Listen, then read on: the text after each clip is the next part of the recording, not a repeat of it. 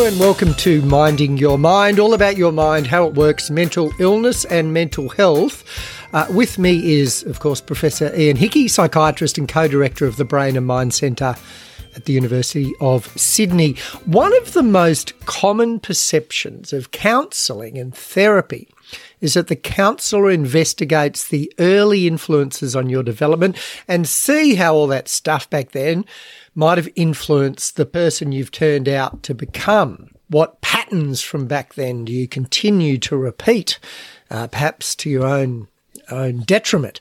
And of course, for most people, the biggest influence on them when they're young is their family. In an earlier ep, for example, author Rick Morton told us how feeling unloved by his father as a child led to him, in his view, being unwilling to open up emotionally to others when he became an adult an example of how an early family experience can influence us throughout our lives. Today, then, we examine family dynamics. How do parents, children, siblings, partners influence each other's mental health, both when they all live together and years later when they don't? Most families, of course, have some conflict, whether it be between parent and child over how much study the kid's doing or what time they should get home on a Friday night.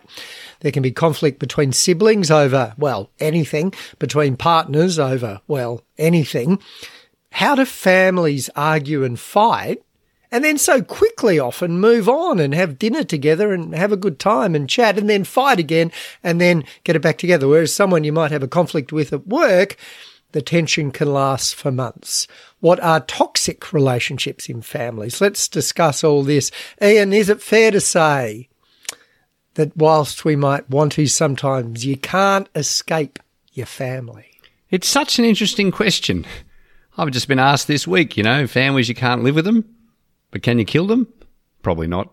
You know, can't live without can't them, as people would classically say do they constantly reinforce and we constantly reinforced in our culture the importance when we people talk anything about people's psychological life every film every book every movie every theatre piece there'll be that father son mother daughter mother son father daughter whatever thing sibling relationships as you said so people quite rightly see this as a fundamental influence on the development of their emotional and social relationships these are the fundamental templates that people take into life it's where it all starts, the attachment stuff, the idea of who you're fundamentally emotionally tied to. What are the bonds that are made? I mean, a lot of the work I'm tied up with neurobiologically. How does the brain make those bonds? How does it reinforce them through the release of things like oxytocin? Which ones really matter?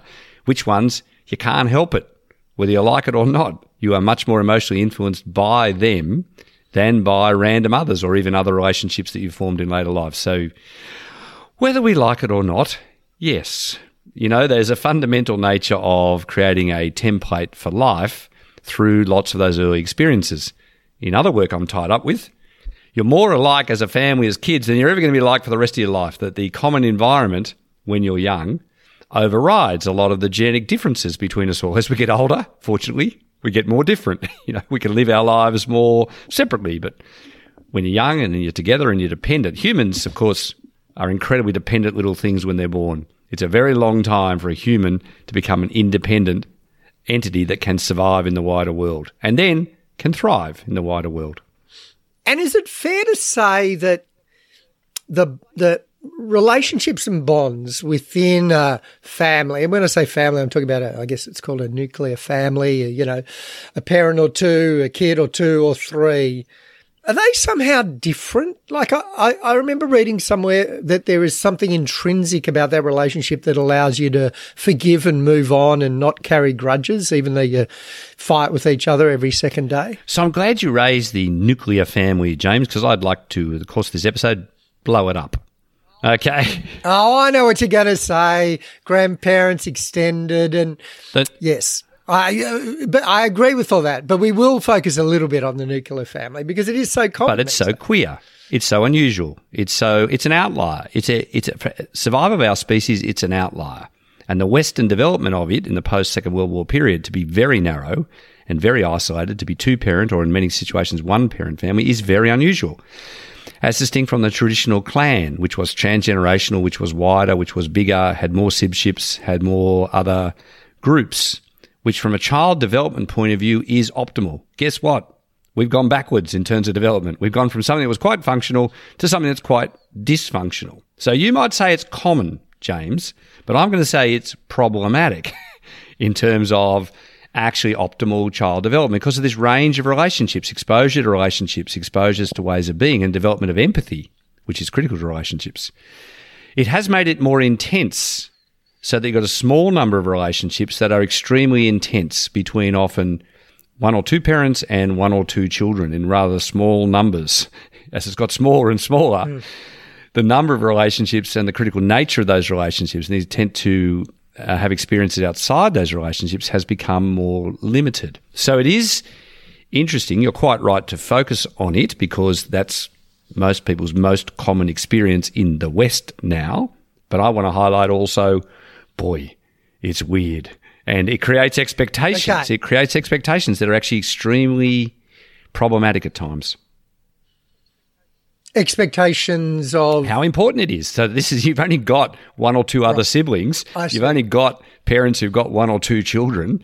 Everyone's incredibly invested in those relationships, in what they should be doing, and in their belief that they will determine what actually happens for life as a consequence of a small number of relationships. So if they're good, if they're tight, Great. If people are very secure in those attachments, good. Although they're still rather limited. You've only had experience of a very small number. If they go bad, if they're problematic, then you can also see the risk. So that leads me back to um, the question I started with. Is there something about those close, intense, and in your view, sometimes weird, probably in everyone's view, sometimes weird, family relationships and bonds. It kind of makes it easier to forgive, to get over conflict, to move on. Whereas at work, you know, you might have a little conflict with someone and you're still thinking about it a month later. Yes. So the empathy issue is, you know, even when it goes wrong, you're more likely to understand how, you know. It's more explicable mm. and perhaps for family, slightly more excusable for the other situations where it's explicable but inexcusable, you wouldn't tolerate it. So, yeah, with the mutual dependency in those situations, the recognition we don't always all behave well all the time. You know, fault isn't always one way in those situations. So, yes, so the the notion that humans have survived actually because we aren't necessarily the smartest, the fastest, the fittest, the most capable, but we survive through our social group behavior. We're social animals who've survived well in whatever the size of this clan. Okay, it hasn't always been nuclear, but it's always been relatively small. Groups of people who protect each other and take care of mm. each other. And in your sense, forgive and forget. Yes, because the survival of all of us depends on that capacity. Because, I mean, one of the things I found as a parent and had to adjust to is that people in families say things to each other when they're upset or angry that no that just wouldn't be heard anywhere else in society?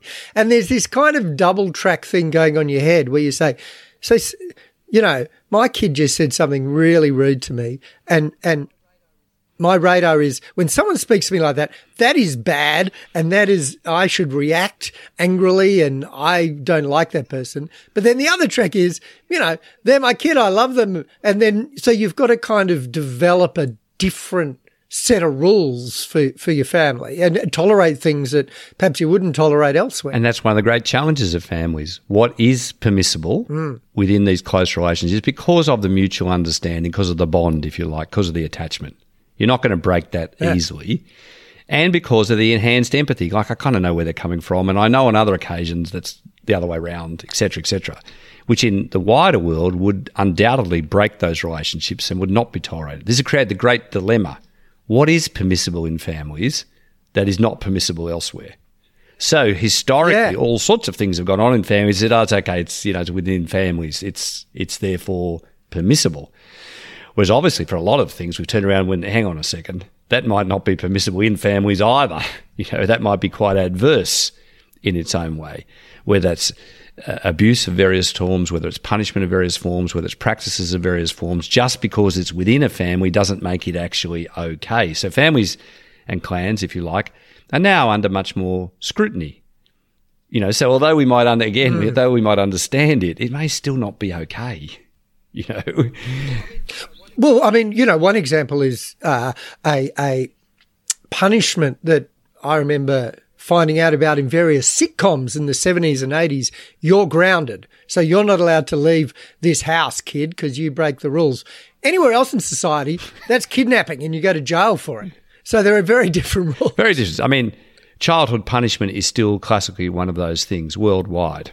What degree of physical punishment is permissible in families and across generations? So historically, physical punishment yeah. of children as child learning has been quite commonly accepted. In Western societies these days, quite commonly said to not be okay, to be constituted as child abuse in various ways. And that kind of issue of the appropriateness or not of degrees of things. So beyond physical restriction, to actually physical punishment in various ways, or having children perform other roles within families in particular ways. That, you know, having to take responsibility for all sorts of things, caring roles, but also work roles and other sets of things, expectations within families to contribute in various ways at different ages have changed quite a lot. So, you know, family behaviours over time are quite contextual, you know, socially endorsed or not, and have changed. What hasn't changed is the emotional connection between particularly young children and the key parenting figures in those particular families, be they literally the biological parents or be they extended family, grandparents, as you mentioned, aunts, uncles. There's the key attachment issues. Biologically, they haven't changed. The social construct around who does it and how it's done is constantly changing. So let's zero in a bit more on mental health. Um, how do, you know, the adults and children within a household, within a family, influence each other's mental health? I think you've already said that, you know, there's kind of a bit more resilience for conflict between families sometimes than, than elsewhere. But, you know, every day, how do they make each other's mental health better and worse? Hugely. Hugely. In fact, it's yeah. a really interesting thing to study because at one level, a lot of study in uh, particularly individual psychology just sees the individual person and doesn't actually assess the mental health mm. of the spouse, the child, the other, you know, sets of siblings. Sees one child and doesn't assess the other. The moment you start to actually measure the mental health of the others in the same household, you find these very strong correlations. Okay. One kid upset, lots of kids upset. One parent upset, lots of parents upset. Parents upset, kids' upsets, so that actually you start to get a much better picture that the mental health, for better or worse, is often much represented by the group than just by the individual who might or might not be in, in contact with you know mental health services for example or in trouble at school or in trouble at work is actually there's a whole household of stuff going on yeah. that better represents the problem than the individual so classically in child psychiatry child psychology etc you know, one doesn't focus on the mental health of just the child who's presenting, although they may have certain temperamental individual characteristics. One goes, okay, who else is here? Who else is actually in? And in what state of mind are they? So the recipient. Now, now parents are always thinking, oh, I've got to behave the right way to influence the mental health of my kids. But come on, let's be honest, parents. We are often rea- reacting. We are often having our mental state upturned and perturbed by the state of our children and what they are up to and what is the state of what's going on within households. So, one of the really important things about that whole family kind of perspective, and it's usually played out in relation to young children, but it's actually not just true of young children, it runs right across cohabiting persons. Go okay. measure the mental health of cohabiting persons, and they're strongly correlated. They run in the same direction for better or worse. So, you know, it's pretty evident or fairly obvious. I would have thought that if you've got one of the parents uh, having mental health issues, anxiety, depression, whatever, addiction, then it's going to influence the other parent if they're uh, living there and also the kids. What if you've got, you know, troubled teen a kid going through adolescence having some men- mental health issues, obviously that's going to affect the mental health of the parents because they're going to be A, noticing it, B, worried about it, stressed, what's going to happen. Would I be right in thinking sometimes the other siblings, though, can be the most resilient to that? They can kind of withdraw more easily into their own bubble or not? Everyone reacts Not everyone reacts in the same way. In fact, you raised one of the most interesting and challenging. So we spent a huge amount of time discussing five year olds. But personally, I find 15 year olds much more fascinating, actually, because 15 year olds, because they might have siblings that might be 17, 12, and 8, just for example, right? They all react to what the 15 year old is also doing, as do the parents in really interesting ways uh, in the sense of should I be a better friend? Should I be a better parent? Should I be on their side? Should I be actually setting boundaries? Should I be fighting with the other parent or the grandparent or the aunt who actually thinks we should be doing exactly the different thing? And am I in conflict with the school who really would like the kid to pull their head in and, you know, behave better or the school's just saying, look, things aren't going so well? So, yeah, you see the reaction to that run in different sets of directions. Now, one of the problems for families mm. is getting their act together rather than everyone just running off and go, okay, I'm going to cope by not being here. Or I'm going to cope by just locking the door and hope to come back in three years' time when it's all settled down, you know. Or I'm going to fight. I'm going to introduce new rules, that grounded one. I'm going to, I'm going to set boundaries. I'm going to, and the other parents go, nah, forget it. you know, when I was 15, by comparison, this ain't nearly so bad. You know, that's what kids need to do. So lack of agreement and often individual responses rather than actually, actually, actually, what would be in the kid's best interest, the 15 year old's best interest, but also collectively, what's the best way for us all to approach the issue isn't often well worked out. It's often, you know, flying by the seat of your pants kind of stuff, or historical, what I did, what my parents did, you know, oh, maybe I'll give that a try. But but then what would you do? I mean, if you've got a 15 year old who's, you know, perhaps uh, depressed or, or exhibiting signs of, of mental illness, how do you enlist a 13 year old and an 11 year old and say, come on, guys, this is what we got to do? I mean, is it as simple as saying, look, cut them a bit of slack? Um, the normal rules don't apply at the moment, or, or what? Right. Now we're going to retreat to the uh, schools of family therapy, if you don't mind, James. now, I belong myself mm. to the structuralists. This may surprise you. This is an Italian school, right, Salvador. Minuchin, I can't even pronounce that. The Minuchin School of Structural Family Therapy, which is I think parents should be parents and then kids should be kids in various groups. And that's the first thing you've got to sort out. Yeah. Often when families go wrong, people want to be something else they aren't. Parents want to be their 15 year old's best friend. They want to be, you know, mothers want to be the 15 year old's girlfriend, you know, instead of the girlfriends that she's got. Or the fathers want to, you know, fathers want to be something else with their teenage boys. In fact, they want to go out with their teenage boys and consume the same substances that they're consuming and live their teenage years differently. Now, from the structural family therapy point of view, big mistake. Big mistake. So the right. first bit is parents getting it sorted. Okay, what is the best response for us? And we're going to be parents, and the 15 year old is going to be a 15 year old, right? Because 15 year olds have never been parents and they've never been older. you can explain the particular thing. And then set out the family approach. What is it as parents we're going to do? And then what are the other siblings going to do? And what can we reasonably expect this 15 year old to do? Now, the 15 year old's behavior often has impacts on those other kids, which the parents need mm. to take responsibility for. The 13 year old or the 8 year old can't sort it out for themselves. So they've got some rules going on about the particular thing. And if the 15 year old has particular challenges, yeah, saying actually they do have particular challenges, but here's what we're doing to deal with it. Here's what we're doing as parents. Here's what we're doing with the school or others. And here are the rules that we're going to seek to. That's the structural. That's the structural and, family and, and so, with those rules, are, are, are you trying to, if you like, insulate the 13 year old and the 8 year old as much as possible? So, you know, yes, you 15 year old, you have lots of problems, but you know, one rule is you can't take them out on the Absolutely. 13 and the 8 year old. Is that what you mean? Absolutely. Yeah, right. Uh, the 15 year old or the 17 year old who's bashing up the 8 year old or terrorizing or victimizing or bullying the 12 year old or something. No, because they're distressed and they want to work out a way to cope. Not on or he's bringing a lot of substances in the house and sharing it with the 13 year old. And let's just get off our face together, you know. Yeah, that's not right. Well, it's really interesting what happens within families. I say this again. Uh, have of the old dad that thinks it's a really good idea that they go share the substances with the 15 year old who's actually, in, you know, in particular kind of ways. And that'll be a good way of containing it or learning to grow up in particular kinds of ways. So, you know, in response to challenging and difficult situations, people do stuff that sounds a bit odd, but in fact, they don't actually sort out what's best to be done and then seek to protect others who may be at risk, like other siblings, as a consequence of that. So, a lot of abuse that takes place in families that just gets normalised. Oh, it's okay for the 16 year old to bash up the 8 year old, or it's all right for the 16 year old to share with the 13 year old their substances and whatever else. You know, doesn't get dealt with in an appropriate way is very problematic. So, talking about family dynamics in a in a more general way and how what happens in a family can influence our, our growth into adulthood.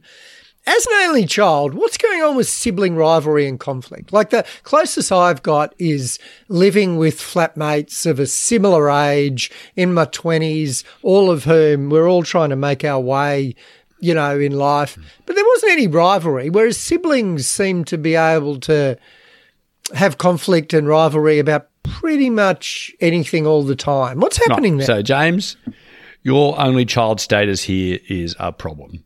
Lots of other people. lots of, you've been the one precious one, okay?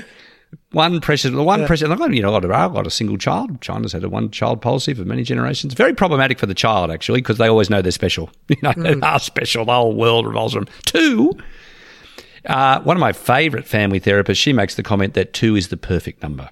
Because two, they can always have you can have children have always have a friend, a set of two. You can always have two children versus two parents. You know, each parent can take a child, and therefore each child can be special. There's a certain symmetry to the whole thing, because there is a competitiveness for relationships, for attention, for affection, from within those particular things. You know, both ways around. Parents like to have affectionate relations with their kids. Kids like to have affectionate relations with each other, and there's a competition for parental attention and affection. Now, chuck in a few more: three, four, six. You can see, you know, hey, hey, did anyone notice me? The Jan Brady effect. Did anyone notice me in the middle? Do I have a name even? Can my father even remember me? Can he tell the difference between me and the other six? You know, so the issue of place, of attention, and of course, you've got different sets of characteristics playing out and and we should say at this point that you, or some listeners will know that this, but you, you you have great credentials here, having six kids, and I know you know the name of the oldest and the youngest. I won't ask, I won't put you on the spot by asking to name the other four. So I come, I, I have the great advantage in life from coming from a very large number, seven originally, and uh, I now have um, six. Uh, I, have often remarked two is perfect as the previous family therapist. It's so perfect, I've done it three times. And it's a marvelous Very set good. of experiences uh, of the value of large sibships. There are a lot of relationships, there's a lot of potential, but also there is the potential for conflicts, for alliances, for differences, and for problems to break out, which is often very difficult, particularly in nuclear families for small numbers of parents and busy parents to transact. So that sibling relationships are really important themselves and how they play out at different ages and with different kids facing different emotional issues, puberty, just moving through life, developing other relationships, and the stability of those particular relationships or not. So, sibling rivalry is one aspect of it. I mean, sibling, you might see the sib ship, the the the developing really important relationships over longer periods with different numbers of people within the family and others, obviously fabulous opportunities for learning and for closeness as, as a pathway to later adult relationships in different ways. So, you know, that we, in a sense, people's everyday life is filled with the transactions of emotional relationships. That's basically what we're doing most of the mm. time. And if you've got a lot of them going on in your own household, as one of my sisters remarks, we never needed to go outside the household. We had so much going on inside the household. You know, we were busy. We were busy with everyday so, relationships. Yeah. So, so that leads to another thing. You would think that family members would be in the best position to pick up when another member has a mental health issue. However, I know of a number of cases where a kindergarten teacher has pointed out to a parent, you know, a concerned, involved parent, that they think, listen, your kid's I think has an issue with anxiety, or your kid has a an issue with with something else, and the parent has gone, "Oh, I didn't realize." So, are are families in the best position to pick this stuff up, or are they sometimes too close to to notice? Not only are they often too close, often they normalise abnormal things. Oh, yes. we're all like that. Oh, Uncle Fred exactly. was like that. My brother's like that. My uncle's like that. We're all like that, and that's what our family is like. So often, you see some unusual stuff normalized as being that's what our family is like, which is actually not in the interests. And it is actually, you point out, James, often preschool teachers and primary school teachers go, you know what, your kid's are a bit XYZ, you know, in a particular way, or there's stuff going on, or there's stuff going on between kids in the same family, which the family has normalized, but actually in the wider world, mm. subject to more objective uh, observation, actually isn't okay in particular ways. And that's often where conflict does arise in and, and often sociocultural and other difficulties arise, you know, suddenly the family's behaviour is put in a wider social context, and everyone else goes, uh, "I don't think so. I think there's a problem here." Um, very difficult for younger children. Very difficult. I spent a lot of my professional life often talking to people who've grown up in very unusual family circumstances, and I kind of go, did anyone ever did anyone ever comment? Did anyone ever say? And here's interesting stories about mm. no we just always thought that was normal until we went out in the wider world and found out it wasn't normal. Or occasionally people said occasionally a teacher occasionally someone else maybe a church person maybe some others said it was a bit unusual.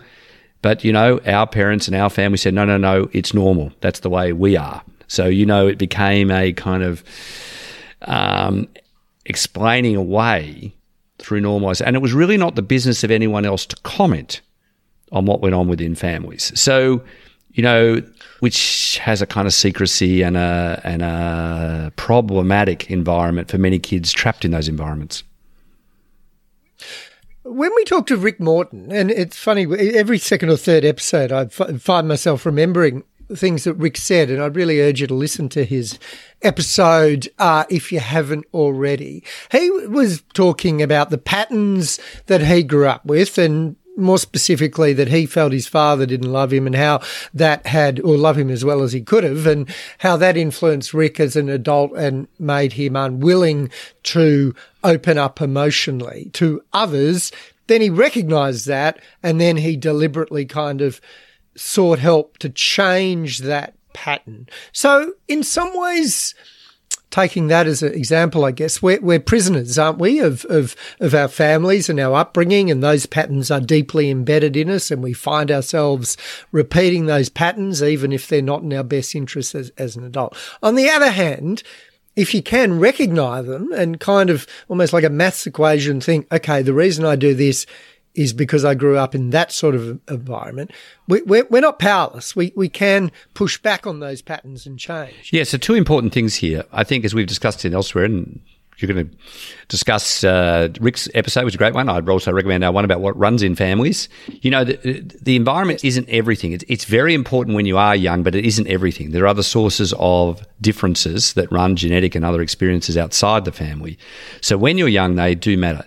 In terms of what matters within families, and this has been extensively studied, it is the degree of care, expressed positive emotion, warmth, empathy, love between parents and kids that really matters. Now, if you see that in a dimension of it, if you get lots of it, very good. Now you can see actually in very large families how sometimes kids can feel maybe there's not enough love to go around. You know, they haven't had enough of it because there was 15 others competing for the same thing. Although they may I only got I only got one six. I only got one six. Love. I wanted it. Not uncommon for people to say that, you know, in large families. I only got one six. I didn't get enough, particularly of what they see as the maternal bit or the warmth bit or whoever the kid. They may have got it from other siblings, of course. Older children often do this with younger children in such families in particular ways. But that care factor, that love factor is the critical dimension. When it is in deficit, kids are in trouble. The other things have been studied, like sort of control and discipline and rigidity and lots of other things, don't matter that much. Different cultures have different ways of organising all the rules. Within all cultures, it's the care factor. So what Rick was alluding to is because of his mum being absent, things that happened, been good things, his perception of the lack of care from one key feature, dad in his case, really mattered. And the absence, you might imply, of some other, you know, overarching kind of influence. There are lots of families where people say, look, mum loved everyone. We don't really care what dad did.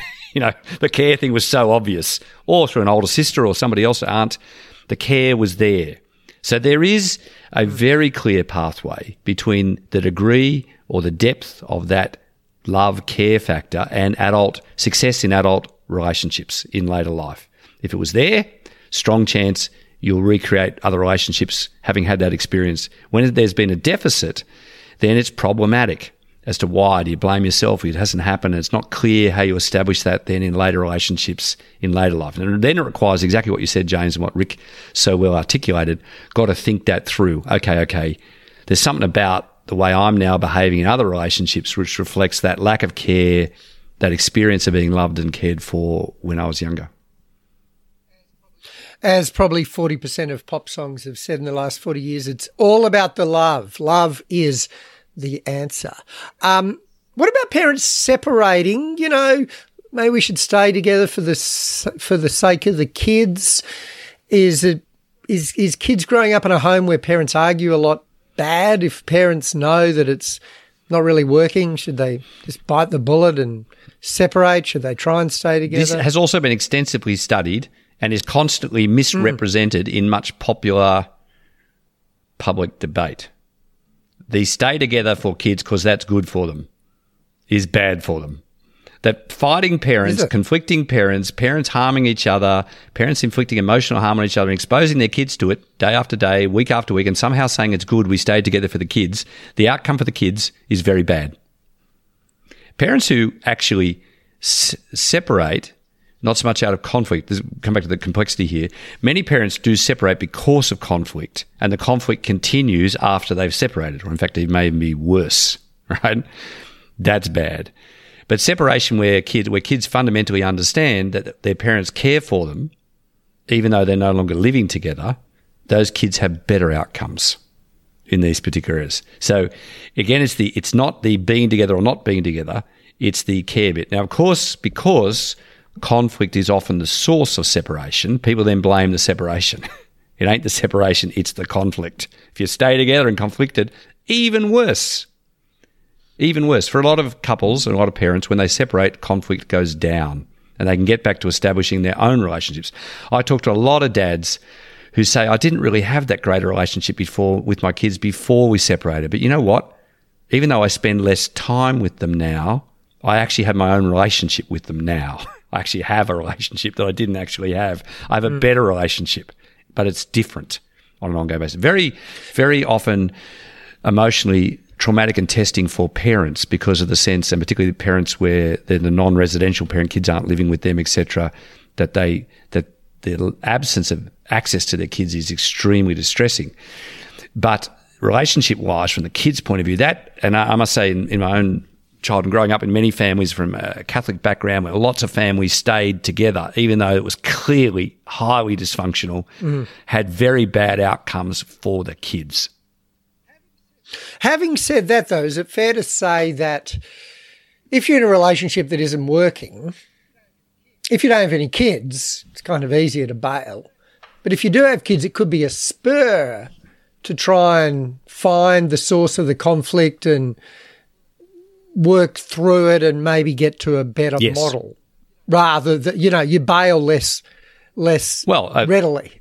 And that can sometimes lead to almost solving. Yeah, so a very strong motivation often for couples to sort out their own difficulties is, in fact, kids. They want to create the appropriate environment and a stable environment. So I talk about the care factor. The other thing that matters for kids, of course, is the stability factor.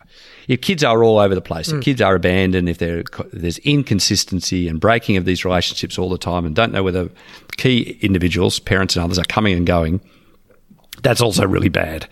So that, that, that motivation um, when like all relationships, it's in trouble or there's problems, and kid and parents decide, okay, we're going to try and sort the problems out. so we stay together to provide an ongoing, stable, and caring relationship for our kids. Great. That's often a, it's often a very strong motivation for couples to get their act together and actually deal with the sources of their conflict because it is in their kids' interest to provide a stable and caring environment. But I think the reality is the wider world here of lots and lots of kids, and as we all live longer lives, you know, what is normative is really fascinating. In my own world, I'm often amused by two things. One stage, one of my kids, um, I think it was four kids, you know, did a family picture of mum with four kids. And the teacher said, anyone missing from that? And one of the kids said, nope. I brought it home and I said, um, was I missing? Dad missing? Oh, look, you don't really count. you don't count. Another kid at a later point actually had six and then had two mums and a dad. And the teacher said, you can't have two mums and a dad. That's not a family. And he said, but I do have two mums and a dad, you know. Yeah. So the right. really interesting, I use these both examples of the absent dad and then too many mums. There's a whole normative thing going on in the wider world of telling kids what is normal also all the time, as distinct from what are the relationships that actually matter and are stable in a kid's life over time. And most, you know, if you if you go for the reality these days that most kids in whatever proportion, 40, 50% of kids are going to live in a situation where their parents do separate at some particular point in time, or they're going to have multiple parenting figures, mm. is normative. It's not abnormal. Hence my objection to your nuclear yeah. family earlier on, James. There are multiple parenting figures, even when you just think about parents, let alone grandparents, aunts, uncles. What would you say? Say there's someone listening today who um, they're a parent in a family, and one of their kids, maybe they're a teen, it's just not going well. And they think, you know, when they were seven, we had a great relationship and it's just gone down the gurgler. We're fighting all the time. There's a lot of conflict. Aside from that, our family's going pretty well. You know, there's another sibling or two and things are working out there. But that one relationship I have with that kid is, is really problematic and it's not getting better. In fact, it's getting worse.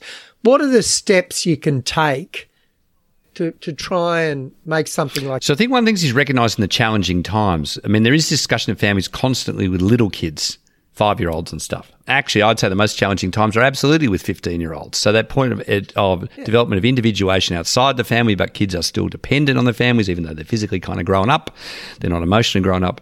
And to understand transitionally, that's a really difficult time for families, really difficult for parental relationships. One of my favourite adult uh, psychologists, Kathleen Merikangas in the United States, says the most important thing for a teenage girl is a really good dad, right? As the mum and daughter head into really difficult times, ah, no, no pressure. pressure. Given that I've yeah, got James, three, this one's right up to you. Okay, the most important thing, and, and she has studied this Ooh. transgenerationally a lot. It's a really difficult period for mums with emerging, mature female daughters.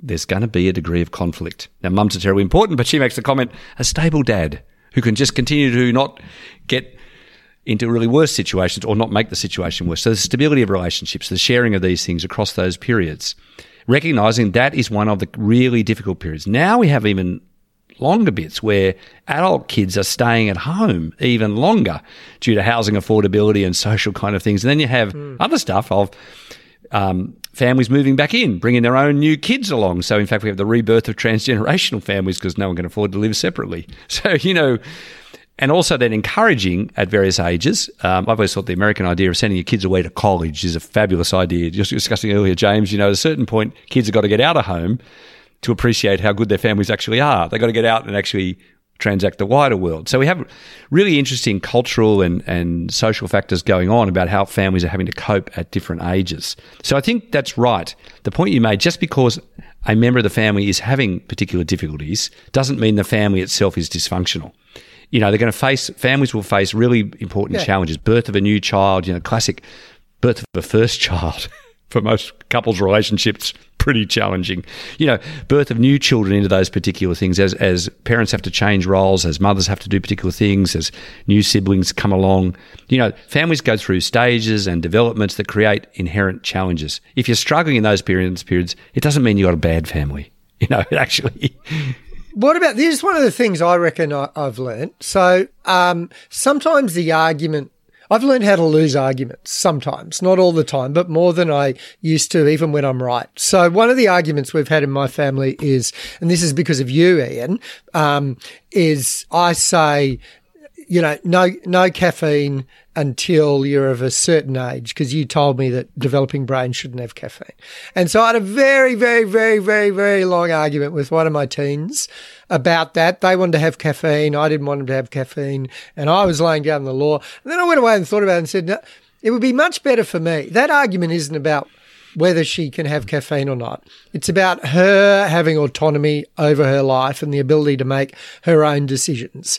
And and once you recognize that, then you think, well, it's not an argument I should win actually. It's uh, uh, uh, and impose no caffeine. It's an argument I should lose and say these are the arguments why you shouldn't have caffeine while your brain's growing. Um, but you know, it's your call and you're old enough now. And once I lost the argument, I won because she kind of said, well, good. I just wanted the right to decide my caffeine future. And to be honest, I hate the taste of it. Um, so is, is one good strategy to step back from whatever the argument's about and work out what it's really about? Yes. The argument is never about the topic. The arguments yeah. in families about relationships, about quality, about power, about individuation, about changes in status, they're never about the topic. They're always about the other issue. And, in fact, I would recommend to people another one of our guests, Daisy Turnbull's new books about questions to ask your teenagers, you know, is actually to inquire in a sense to trying to shift the conversation from what you think it's about going out, taking substances, rules to be set, doing your homework, whatever. It's not really about that. I mean, the marvelous thing about teenagers is they move from being immature to being immature. They're on a long. It's actually a good outcome. you know, in the long term, it's a good outcome. and and and they've got to get there in some way. Like if you continue to tell them how to live their lives, they're not going to get there, are they? They're going to kind of emerge from the family unit uh, without enough experience and autonomy to make good exactly. Decisions. So going back to my structural family therapy, they will emerge from the childhood status to establish themselves as adults and their own families and their own transgenerational sets of issues. And the individuation issues of adolescence, mid to later adolescence, are really tricky in that particular way. And really tricky mm. if parents are trying to stay in control of the decision making through that particular process, as distinct from the autonomy, the development of relationships externally, if you haven't worked out already. 15 year olds' relationships with their friends are so much more important than their relationships with you. And in terms of what their friends say and what their social groups say, you know, your, your content input has become irrelevant to that discussion. But the emotional relationship hasn't become irrelevant. And I think one of the things that happens tragically or sadly is to lose the relationship during that particular period, fighting over stuff that just isn't worth the price of fish. It's not worth fighting over that stuff. It's not what it's about. It's about individuation. Sometimes earlier on, though, and sometimes during that area, though, protection still matters. Kids can still make dumb decisions. You know, so mm. the the balance between uh, protectiveness and wanting to uh, assist and and keep safe, which is entirely understandable, versus the experimentation with the world is really tricky. So I actually think, yeah. you know, the most difficult family years now are often with teenagers in families with really parents who are very engaged with their teenagers, but these are hard, tricky business. Yeah. So yeah, the other thing I've I've uh, learned, the two things I've learned, it's not many in 19 years, is lose an argument every now and again. That's sometimes the best way. And the other thing is just because you ha- just because you've got a 15 year old and by the time they've been 15 for 11 months, you kind of worked out a few things about parenting a 15 year old doesn't mean that you know how to parent a 16 year old. So when they're suddenly they're a year older and actually a lot of those rules that were relevant to a 15 year old, you got to chuck out and rewrite because they're all subtly different. And that happens every single year from one to 19. So I guess that's the, the challenge, but also the adventure. It's a very dynamic it. process. Just, just two other points here, Very dynamic. Yeah. And also, different parenting for different kids. D- kids have different temperaments. One thing's very hard to explain to the families. Why does that rule apply to him and not her? Why me, not him? Because mm. you're different. You know, actually, it's okay for parents to have different rules and different responses for different kids within the families, okay, which recognises the actual differencing. The other one, a bit hard to say in this setting because it's non-verbal, is the way people show emotion in families. So I'm always reminded of a family I stayed with in New Zealand. Dad, mum, four boys. And when the boys left the house with their dad, they all kissed each other. I thought, wow, that's a bit different to my family. Mm. But they just had this spontaneous way that they'd always dealt with each other in this warm, emotional kind of way. And that kind of non-verbal communication, no need for the dad and the sons to say anything. They just had a way of communicating with each other. And I thought, that's how families really work. And you get the non-verbal bit right, much harder, much easier then to get the verbal bits right. So that was all very interesting. We are we are heavily influenced by our families and by our upbringing, but we are not ultimately prisoners uh, prisoners of them. Changing those patterns might be hard, but it is possible. By the way, this is kind of part one of two parts. We're going to be doing a Christmas special that is all about the particular dynamics that can play out over families over Christmas, where it's all supposed to be wonderful and fantastic, but actually there's can be a lot of tension, a lot of conflict, um, a lot lot of people being arrested and on Christmas Day and all that sort of thing. So the, the complexities of families over the Christmas period and family celebrations will be explored um, in a in a I guess a part two of this. If you've got any questions or comments or want to suggest further topics for us, and thank you to all those who've been doing that, send us an email at mindingyourmind.com 2 at gmail.com. That's minding your mind, numeral 2 at gmail.com. Minding your mind is supported by Future Generation Global and the generous philanthropic donations from families who support ongoing research into youth mental health. Further help's available from Headspace, Beyond Blue, Head to Health and Lifeline. Just Google them, of course, or you can call Lifeline on 131114. Talk to you next time.